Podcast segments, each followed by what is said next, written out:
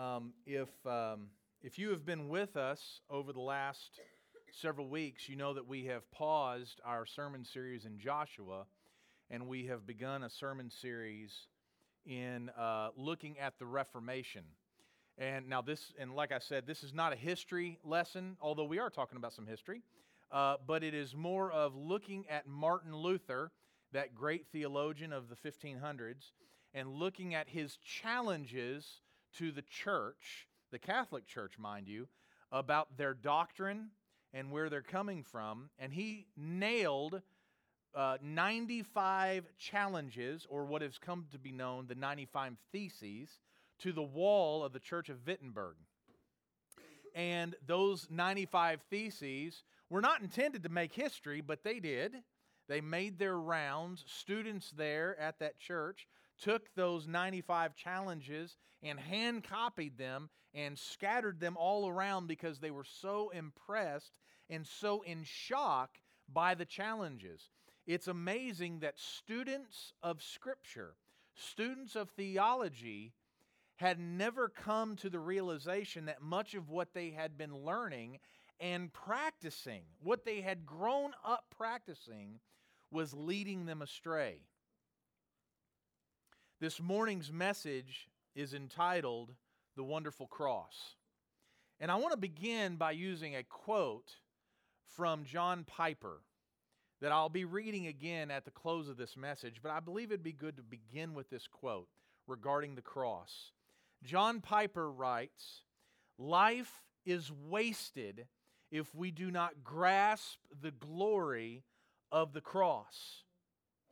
Cherish it for the treasure that it is, and cleave to it as the highest price of every pleasure and the deepest comfort in every pain. What was once foolishness to us, a crucified God, must become our wisdom and our power and our only boast in the world.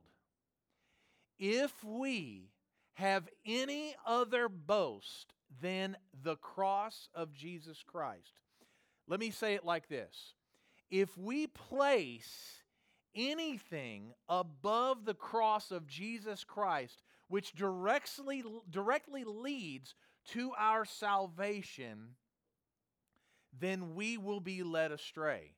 If we place relationships, entertainment, fame, recognition, anything above the cross of Christ, then we will be led astray.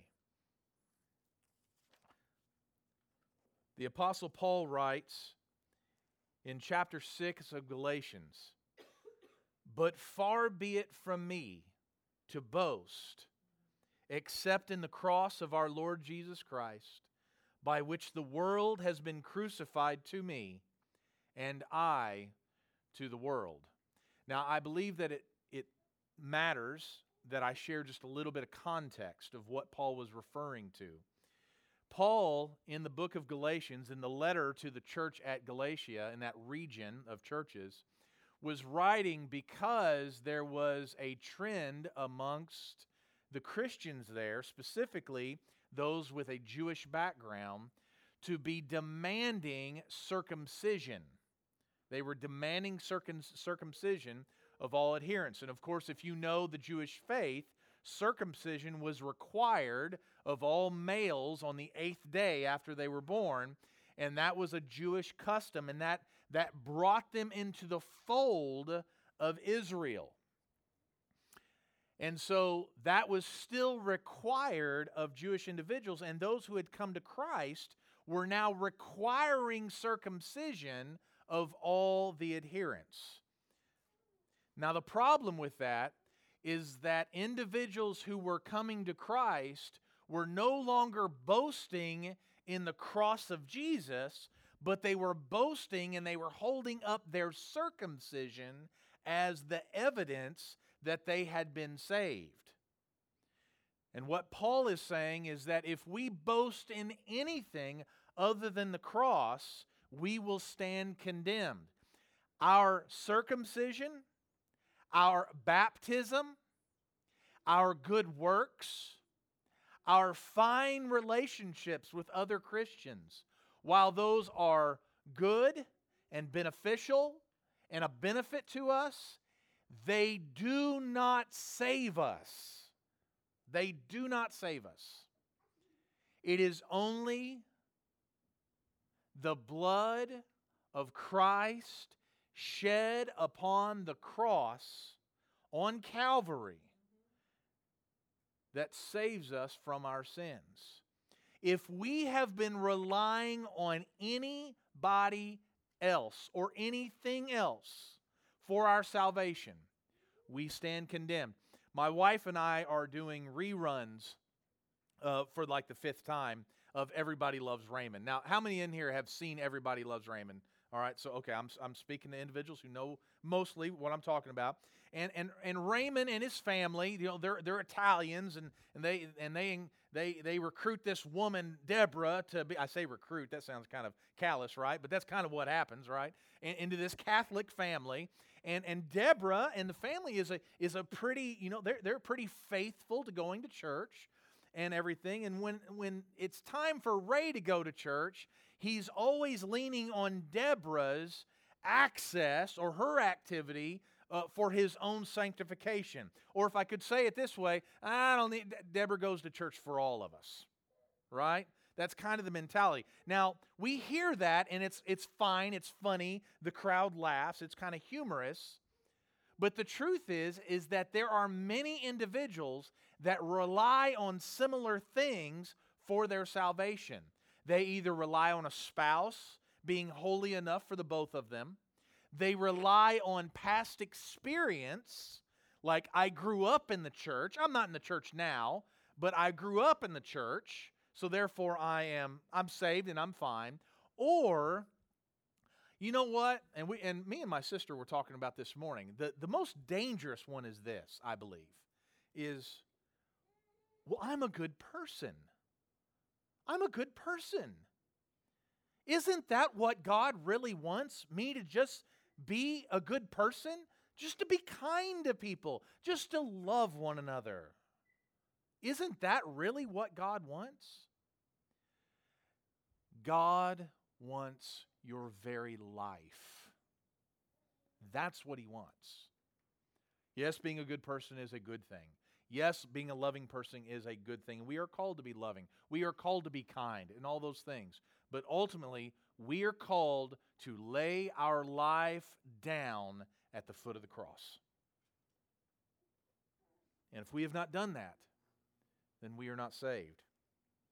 Martin Luther said in the 79th challenge to the Catholic Church, he said, To say that the cross emblazoned with the papal coat of arms and set up by the indulgence preachers is equal in worth to the cross of Christ is blasphemy.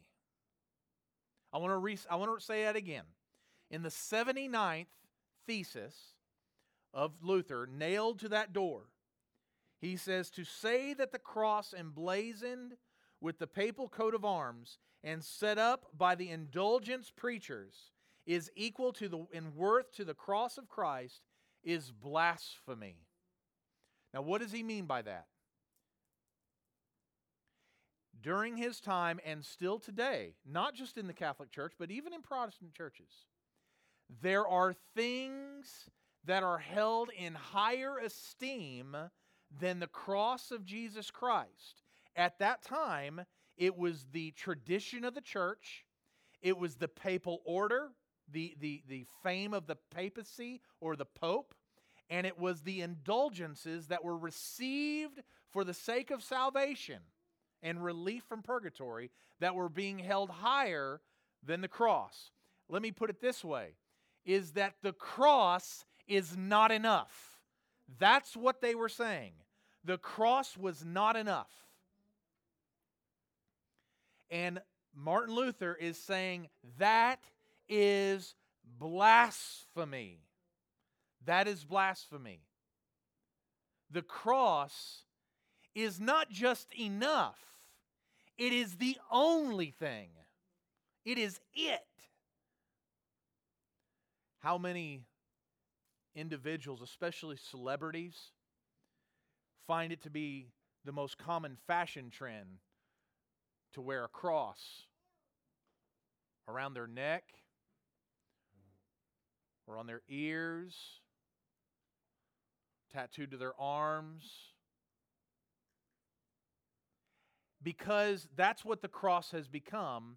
It has become a fashion trend. Now, I'm not criticizing jewelry like that's a cross. Many of us have them. I used to have them. My son's wearing one right now.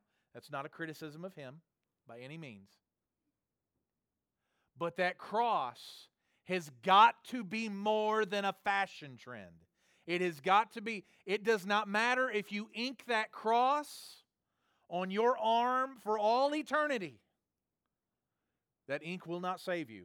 It does not make you more holy. It does not matter how big that cross is.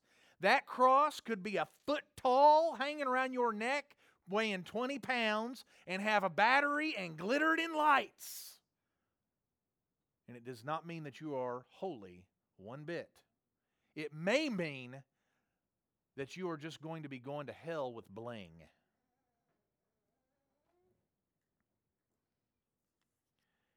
And so many individuals, even in the church today, are taking pride and boasting in things. And it's really this pride that leads to death of things that are not of eternal importance, such as the cross. When I was thinking of pride and, and putting your faith in things that are not that, that are not eternal, things that are that will not save, I thought of a business that you all know very, very well, or many of you all know very well, that existed in the 90s and in the early 2000s.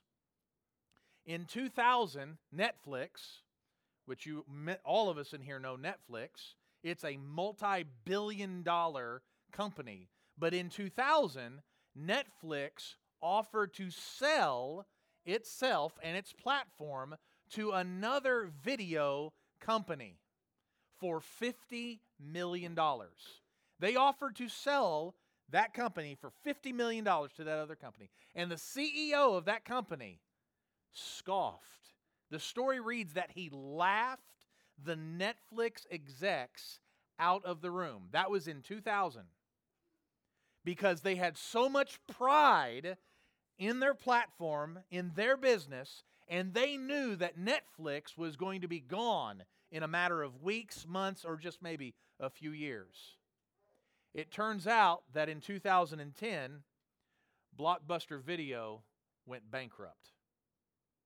Just imagine if their pride had not gotten in the way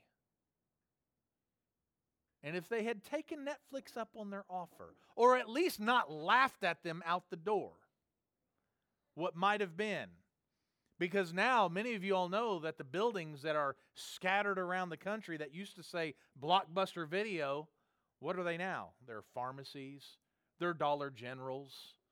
I think one of them is even a pet store selling like fish and stuff like that. A fish store is making more money now than Blockbuster because they sacrificed pride and they were boasting in themselves. We do not boast in anything as Christians other than the cross of, G- cross of Jesus Christ. And so Paul writes, But far it be it from me to boast except in the cross of our Lord Jesus Christ, by which the world has been crucified to me and I to the Lord. Let's go to the Lord in prayer. Father, this day I pray that our hearts would boast in, in nothing but the cross of Jesus Christ and what that represents. Father, we know that we are not boasting in something that is just an icon. We're not boasting in the literal cross, the wooden beams. We're not boasting in some sort of piece of jewelry or some sort of fashion trend. That's not what we're boasting. We are boasting in what the cross represents, which represents the death of Jesus Christ for our sins, his death, his burial, his resurrection. It is by his wounds and his alone that we are healed. Let us never boast in anything other than that. And it's in Jesus' name that we pray. Amen. There are three things that I want us to remember this morning. Because I fear that many Christians, or I let me say this, many individuals who consider themselves Christians, and many of those are not, are boasting, celebrating, placing high on a pedestal of their faith things that are unrelated or might even be antagonistic to the cross of Jesus Christ. And they stand condemned. The first thing I want to tell you this morning is that the wise boast in the cross. It's wisdom. I didn't say intelligent, I didn't say smart, I said wise. And so the opposite of that is this is that the foolish take pride in other things than the cross. But the wise boast in the cross. In Jeremiah chapter 9, verses 23 through 24, it says, Thus says the Lord, let not the wise man boast in his wisdom, let not the mighty man boast in his might, let not the rich man boast in his riches, but let him who boasts boast in this that he understands and knows me, that I am the Lord who practices steadfast love, justice, and righteousness in the earth. For in these things I delight, declares the Lord. Those are the things that the cross encompasses. The cross represents the love of Christ. The cross represents the justice of God. The cross represents the righteousness of Christ that is revealed in all the earth. Those are the things when Paul says that we boast in the cross, we are boasting in those things that the cross represents. It is the love of God that led Jesus to the cross. For God so loved the world that he gave his only begotten Son, that whoever believeth in him shall not perish, but have everlasting life. And when it says that he gave his only begotten Son, it does not mean that he merely gave him to us as a role model, but he gave him to us as the Lamb of God, as a sacrifice for our sins. That is the love of God emblazoned on the cross of Jesus Christ. It is the justice of God that is revealed in the cross because our sins demand justice, and justice leads to death.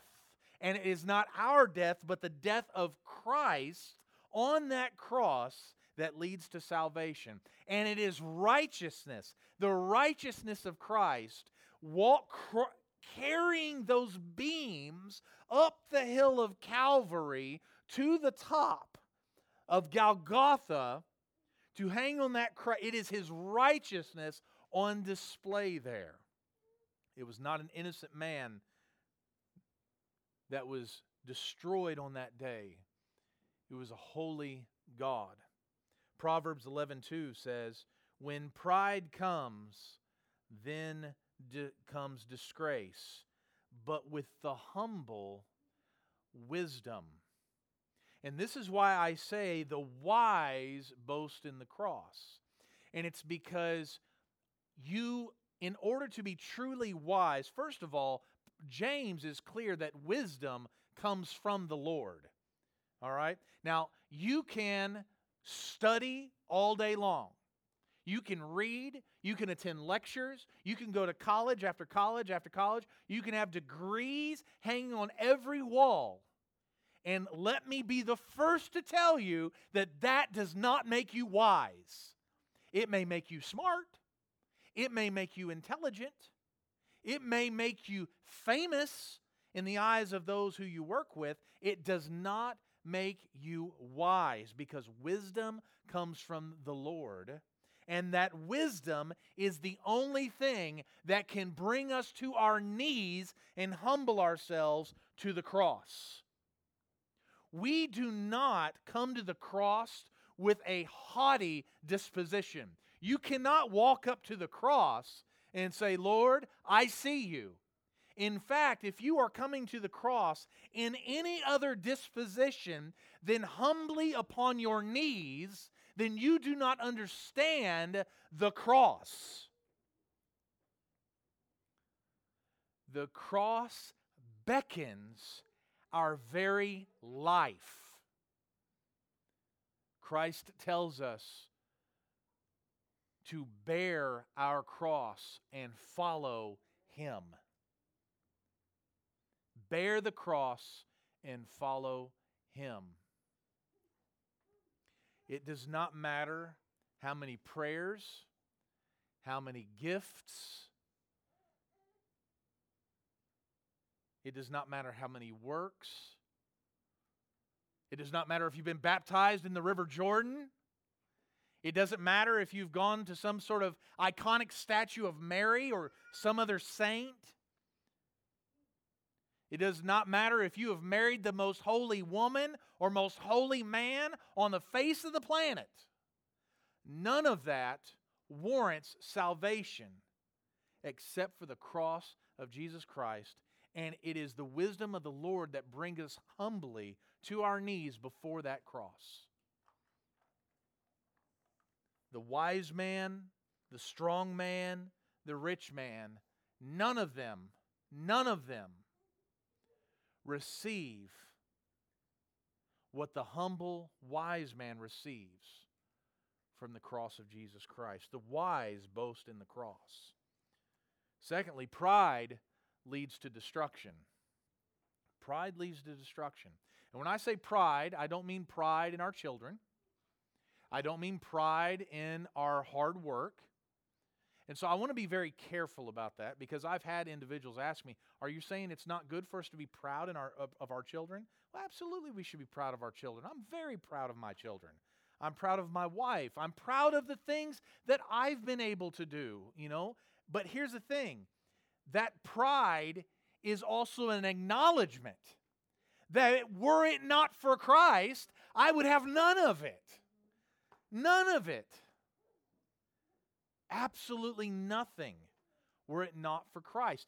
And even those who reject Christ yet see lofty gain or lofty accomplishment, even they owe everything they have to Christ. Everyone. Pride leads to destruction. Psalm 10, 3 through 4 says, For the wicked boasts of the desires of his soul and the one greedy for gain curses and renounces the Lord. In the pride of his face, the wicked does not seek him. All his thoughts are, There is no God. Now that sounds kind of.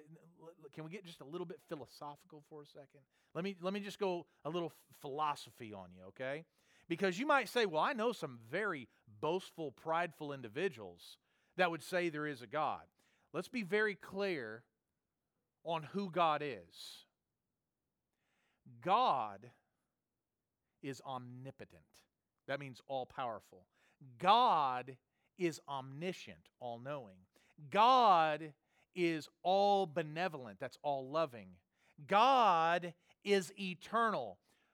There is nothing eternal except for the Father, the Son, and the Holy Spirit. He, God, and the triune God is the only thing that reigns eternal. And therefore, they are all who would be considered God.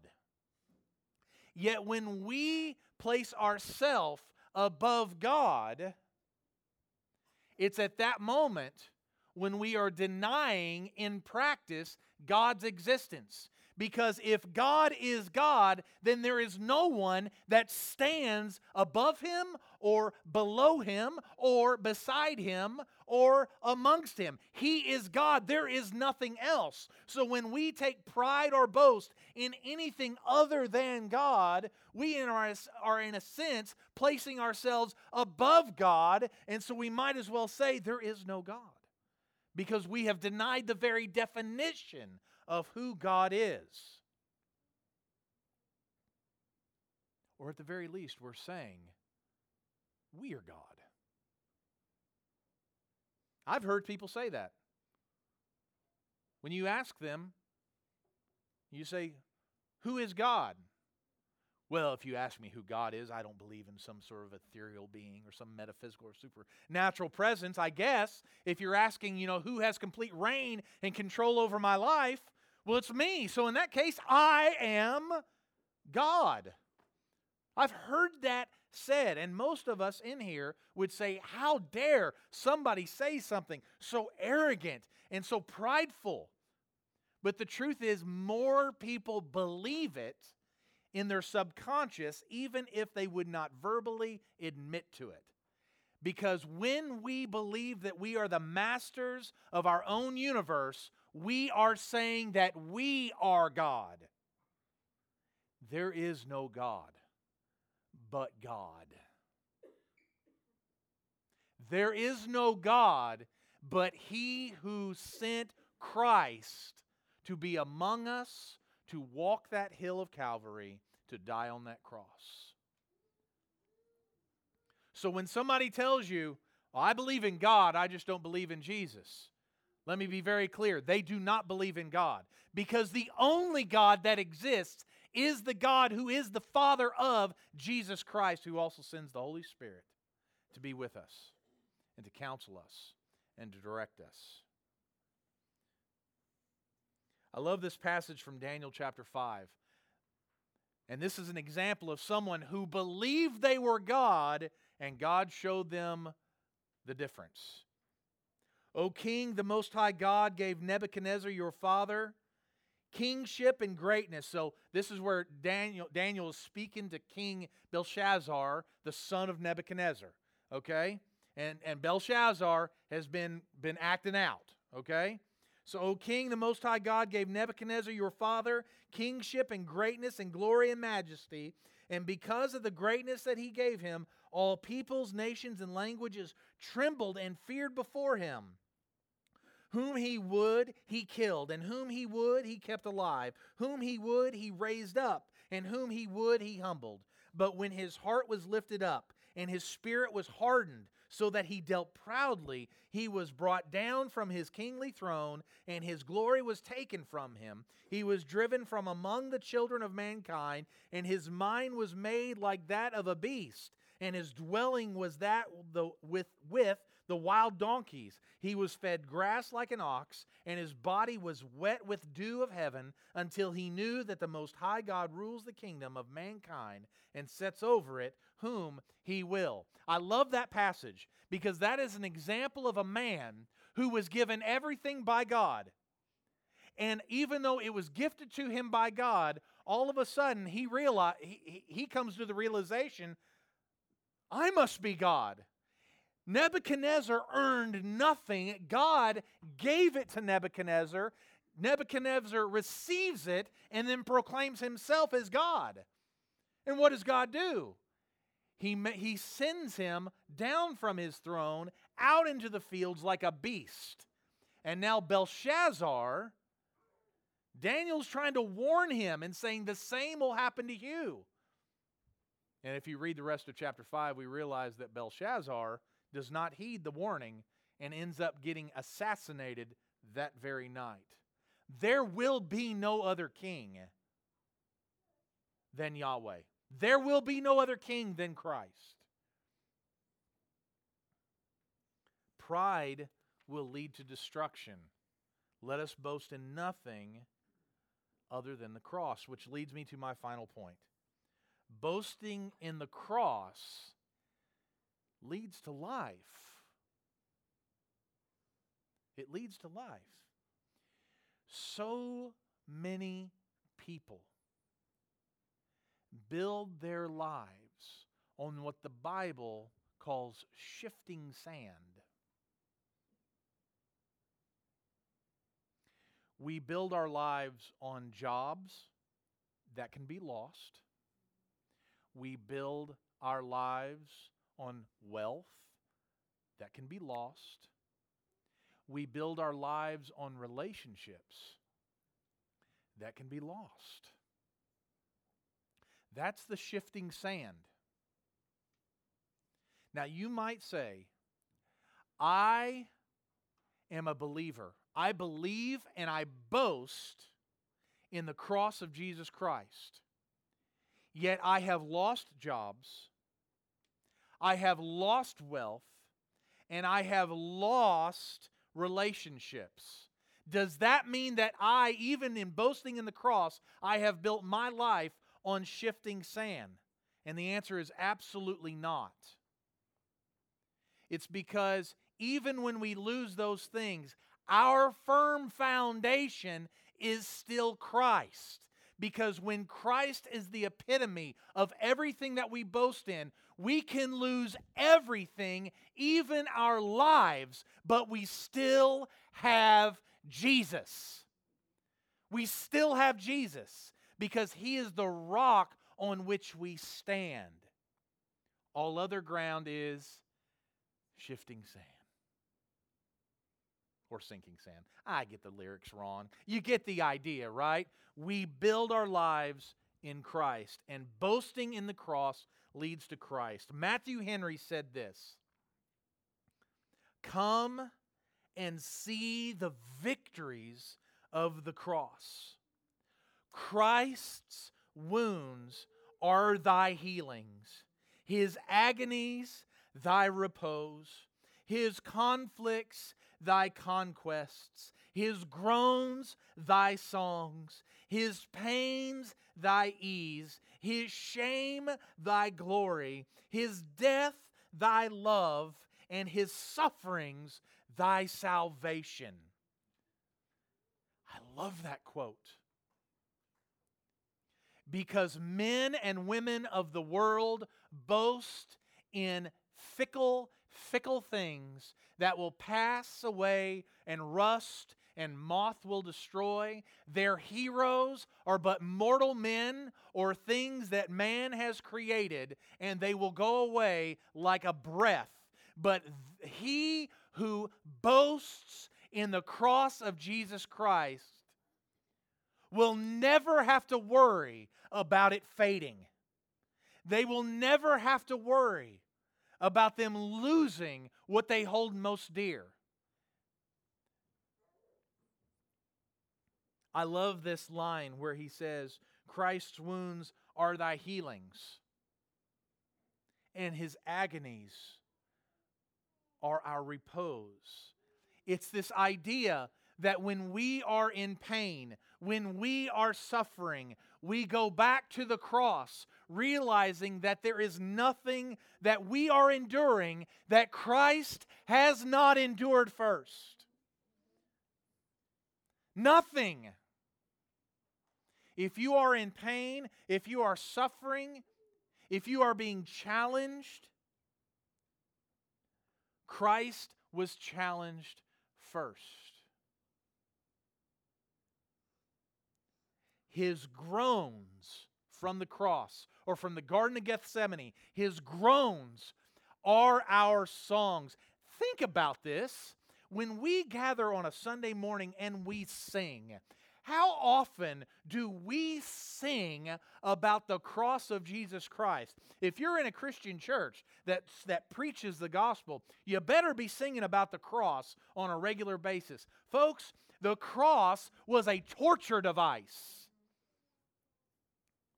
How often do we sing about the blood of Jesus flowing like a river, making us white as snow?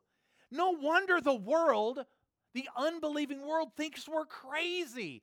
of all the evil, debaucherous songs that our secular world brings to us, none of them are singing about the electric chair or a noose or about that kind of stuff. Yet Christians do. Why? Because we know what it means. His groans are our song because we know that with those groans came our salvation. Martin Luther said, Is it not wonderful news to believe that salvation, uh, catch, catch this, is it not wonderful news to believe that salvation lies outside ourselves? What does that mean? That means it does not matter if I am in Christ, no matter how despicable I believe I am, no matter how many times I fall, no matter, no matter how many times I get tripped up, no matter how often it happens, my salvation is not in and of myself, it is in Christ. It is in the cross and nothing else. Salvation is outside ourselves. And finally, John Piper writes Life is wasted if we do not grasp the glory of the cross, cherish it for the treasure that it is, and cleave to it as the highest price of every pleasure and the deepest comfort in every pain. What once was foolishness to us, a crucified God, must become our wisdom and our power and our only boast in the world. It is the saddest thing in my in, in it is the saddest thing that I can imagine. Someone who believes that they have gained the entire world and goes to the grave not boasting in the cross, realizing that in eternity that they wasted their entire life. And I mean this. I'm not I'm, I'm I, I will I will dumb this down and say this. If you are not boasting in the cross of Jesus Christ, you are wasting your life. It does not matter how many philanthropies you give to. It does not matter how many times you give or you go. Go to Africa, build water wells. I don't care. I don't care how many orphanages you build, schools you build. I don't care how many churches you build. If your boast is in anything other than the cross of Jesus Christ, you are wasting your life. There, your name might be on the side of hospital buildings you may have monuments built of yourself on the mall in D.C. You may be in a museum one day. And if you did not give your life to Christ and boast in the cross of Jesus Christ and Him alone, your life was a waste. But look at my wonderful children. I'm not saying God didn't use you. I did wonderful things. I'm not saying God didn't use you. But in the end, you will not have life. Paul says, but for it be from but far be it from me to boast except in the cross of our Lord Jesus Christ, by which the world has been crucified to me and I to the world. As Christians, we are crucified to the world. We are crucified to it. those things in the world mean nothing in comparison to the cross of Jesus Christ. Nothing. So if you are working, work for the Lord. If you are loving, love for the Lord. If you are building, build for the Lord. If you're singing, sing for the Lord. If you're raising children, raise them for the Lord. Whatever it is, we do for the Lord. And we celebrate cross, the cross of Jesus Christ as we do it. And that is the faith that Christ gave his life for. He did not die so that we in the church could make his death cheap by saying that we can be saved by other means. There are no other saints to pray to.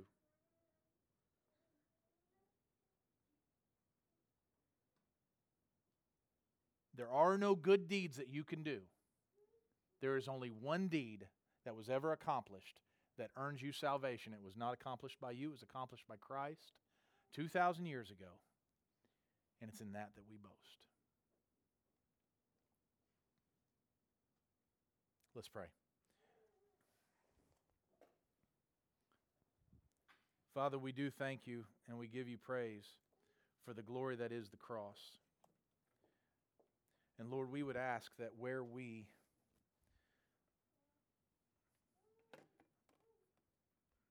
where we fail, where we lack, Father, I pray that you would humble us. Where pride is overwhelming, Lord, remove it and humble us so that we might only give ourselves to Jesus.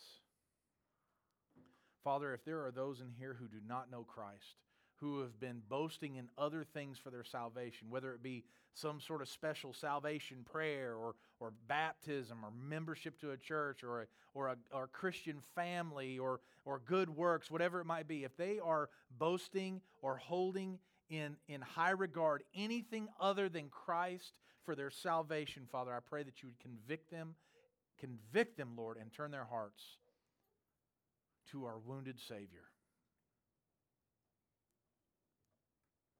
He and He alone is our fortress. And it's in Jesus' name that we pray. Amen. Would you stand?